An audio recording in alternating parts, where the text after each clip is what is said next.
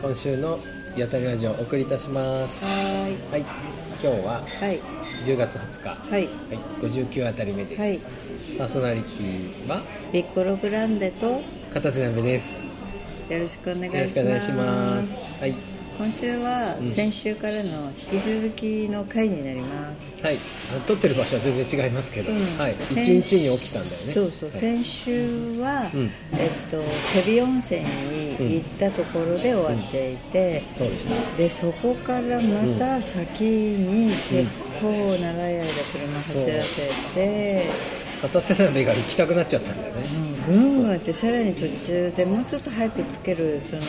温泉宿につけるはずだったのが、うんさらに山奥の方まで行っちゃってそう道間違えていやもうすごい、あのトンネルがねいっぱいあってあの Google マップがさ、道をこうもう分かんなくなっちゃったらしくて 電波も届かないし、それで道なりにずっと行ったらね倍ぐらい時間かかりましたねまあそういう旅になったってはいいっうて続きのは回ですい、はい、そうですねでねセピ温泉からまずは我々はどこに行ったでしょうか栗駒高原栗駒高原にある菅生温泉っていうところにそうそうそううんえっと入りたいって片手鍋さんがうん私は本当はもうちょっと違うもっと下うのんえっと温泉に行ってん帰ればいいかなと思ってたんだけどいきなりそれどこ栗駒高原ってだって何でも治るっていうんだもんさしかも10月中にもう閉まっちゃって、すごすごい雪が多いからで行きたくなっちゃってでもまあ閉まるっていうなら行こっかって、そうそれでねえいと行って道を間違えたとで途中でダムを2箇所ダム見学を2箇所もしてしまいましたね図らずもそのそこで意外と時間取ったねそうね、うん、だって面白かったしで結構その最初の伊沢ダムっていうところは、あのピッコロさんすごい「すごいじゃんこれ」って言ってたよねそうそうあの私初めてお城のうん城壁みたいに大きな岩がうん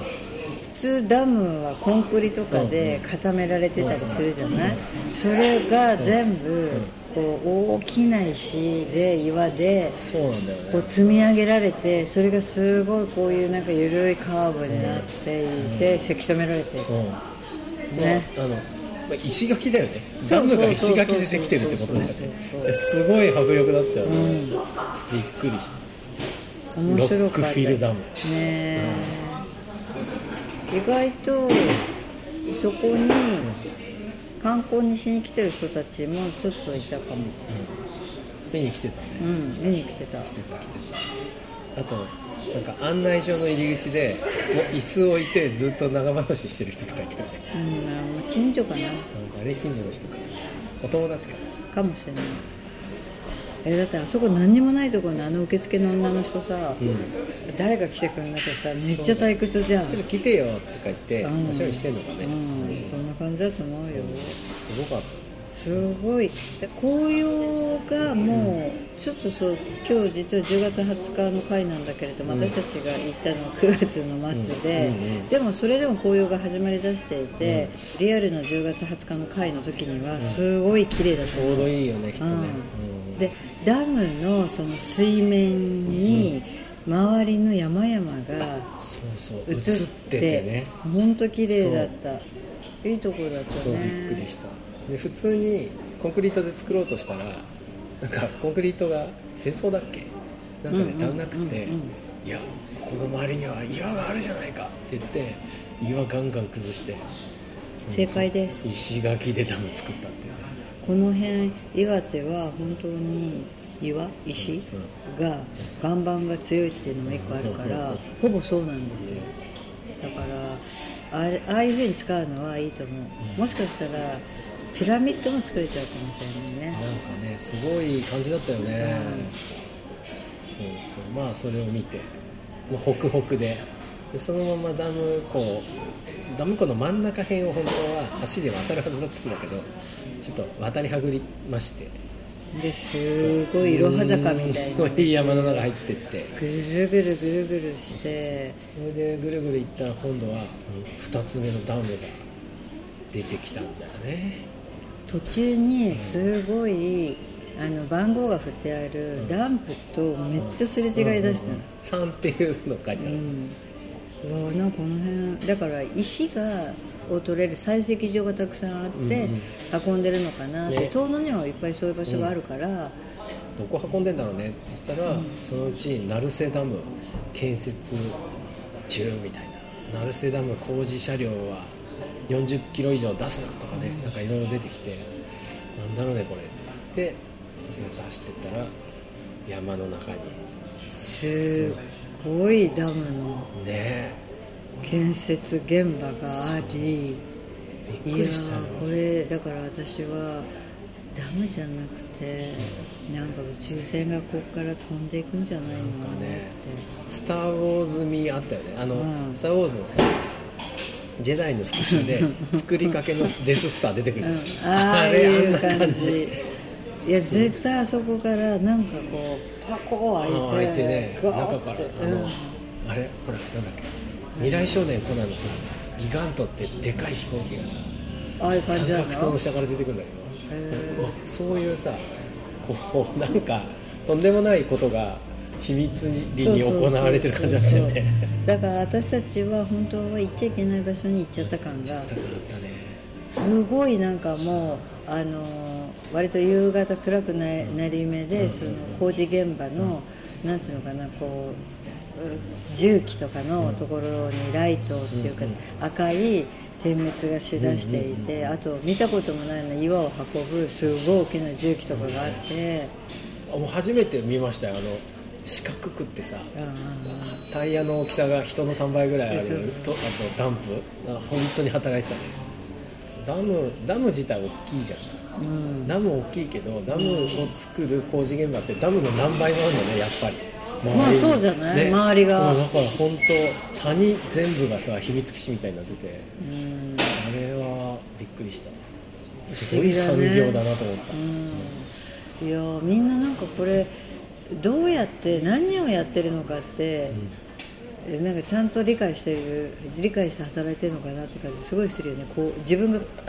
ポリデポィレクリタやーっとかていがるそうそうそうポリポリやってホテルここは何になるのみたいな感じがするぐらいなんか全体像が何も見えない分かんなかったすごかったでも私昔学生の頃にそういう大きなプラント工場のそうだ模模型型作っをてたっつ作ってたねるバイトをしてて、あだからもしかしたらみんなのなんかその販売みたいな寝泊まりする場所がそその手前にあって、そこにはこうこういうダムの全貌が模型であるかも見ねたいそういうのすごかったねすごかったねちょっとなんかああいうの気になる人ともう一回見たいぐらいだよ知ってる人に案内していただきたい、ああね、うん、ちゃんちゃんととあの見学こっから見てくださいっていう場所作ってあったじゃないあったねあったよねだからあそこ行ってなんかコーあスそとかこないんはですこかうってでこうでとか、あでも私今度だからあそこで働いているん旦那さんの奥さんと日曜日会うから聞いてみる、あぜひ結構すごいなと思ったしいくらお金がかかってるのか分かんないぐらいすごい規模だった ねそう私が一丁だよとかいうわけがわからない国家予算並みのまあでもそうかもしれない うんすごいよねだから何年ぐらいでできるかね冬が嫌だっていう話をしたから冬だから私たちはもうもちろん冬になったらそこは工事がストップするんだろうねって雪深いからっていやそんなこと全然ないんで冬も全然工事進むから町から通うのがすごく大変って言ってすごかったただからみんなずっとその半端で寝泊まりしてるのが大変だから土日はお休みの人たちはみんなあの北上とかねあの、ま、町うんに行って帰ってくるの命の選択して ちみに北上のマーシンのとか行くのあ行くのかもね、そうあれはちょっとそうそうあとなんだっけあのダム工事の現場がでっかいプリンターみたいになっててさこう自動で石を動かす運ぶやつねそうそうそうガーガ ーってこうやってなんかプリントしてたよねダムをあれもすごいなと思ったけどすごい、本当なんか宇宙基地みたいな昔その震災の後三陸海岸の陸前高田の辺ありが、ーあでっあかいのい作っちゃう、うねああいう感じになってていつまでたっても何運んでるのか分かんないぐらいずーっと石が動いてる砂利がずーっと川の上渡ってたよねそうそうそうそうあれがね今あんな綺麗になってて、いつもあそこ埃がすごくって、なんか宇宙基地みたいって思ってた、あーそうだったよねうんうん、あれ思い出したちょっとそうだったいやー結構だけどあれあそこまでになる間にすごい火薬っていうかダイナマイト的なものでやったのかなえそうじゃないのドカンって。うん燃えるだってそれでこう崩していったあ今岩でもと葉っぱってやんのかねあのクロヨンダムの映画とかではやるめでっちしょゃやってたけどねやるでしょ西原裕次郎がめっちゃやってた けどねやっぱそういう時は石原軍団に頼む、頼んでヘリコプターとかねそうそうそう特撮で上から俯瞰で撮ってくださいええ今やんないのかなわわかんないけどね今でもやるのかなダイナマイトかんないねまあすごかったですねでそこに行ってからの、またそこからその行きたいうん菅温泉までがまだ1時間とか出てて、あれそんなかかったっけうん、だからね2時間ぐらいかかったんで、まあ、途中ダムを2個見ていっそたうからねねそうそうそれで私がこれさ、もしかしたらさ、ほら日帰りのお湯の人がダメだって言われる時間に突入しちゃうんじゃないってもう危ないもんね危ない15時半とかねそうそうそうそうだからお泊まりの人しか入れないんですって言われてここまで来てそりゃないだろだからもう泊まっちゃおうとかすごい言ってて、でも行ったらねなんか内湯はもう終わったけど外湯は露店はこれは大丈夫夜9時まで行けるそうそうあでのその途中で私がすごいお腹が痛くなってきちゃっあそうだかわていそうああもうなんかいつ着くのか分かんないしお腹も痛いしああって思いながら露店に入っだったねはい行った、うん、であのお湯はね大変良かったですよ、てね何でも治りそうだった本当にお腹痛いの治ったうんなんかなんか、うん、俺の鼻声は治んなかったけどねあの酸っぱいのすごい飲めないぐらい、えー、そうなの、うん、飲まなかったんだもんねお腹痛かったからさだからずっとお腹をもう冷や冷やしてたからダメなんだと思うだから最初の瀬尾温泉からダムとか行っちゃって、あれ冷えたかもしれないなって思ったの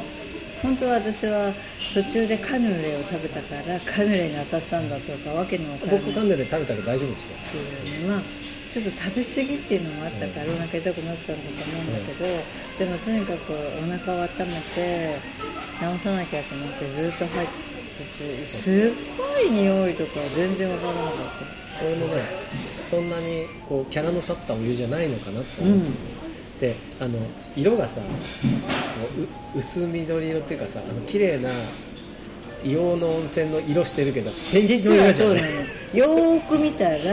湯船が全部コバルトブルーの色が塗られ色がて塗いっるてあるんだあーでおおみたいなじゃあこれ作り物無色透明なんだそうかなんかそうなのかなと思ったんだけどこうちょっと顔をねチャップってやったら、めっちゃ目に染みたのであ目に染みる系の温泉はなんかすごいん ですよいつもあ酸が強いんだよ酸が強いねのそれでこれはと思ってうんガボって飲んだら、もうね飲み込めないぐらい酸っぱいえー怖いビビった俺今まで入ったお風呂の中で一番酸っぱいと思えーもう一回行ってみたい、う、うん、すごいあ酸っぱくてのなんだっけなあお露天の行く途中になんかこう川っていうか、んなんか流れてるとこがあったじゃん香港の流れですよねねえあそこなんか白っぽくなかっあたそう白かだからまあまあ白いんじゃない岩も白かったし外のそうだよね源泉のだからあんなぬ偽物にしなきゃいいのにねと思った、かもしかしたら一回これマジで入られると危ないよっていうんでなんか一回越してんじゃないいや源泉だっつってたよ源泉なのか、あの毎分6000リットルあそうそう湧いてくるっていういやだからあそこの入る前の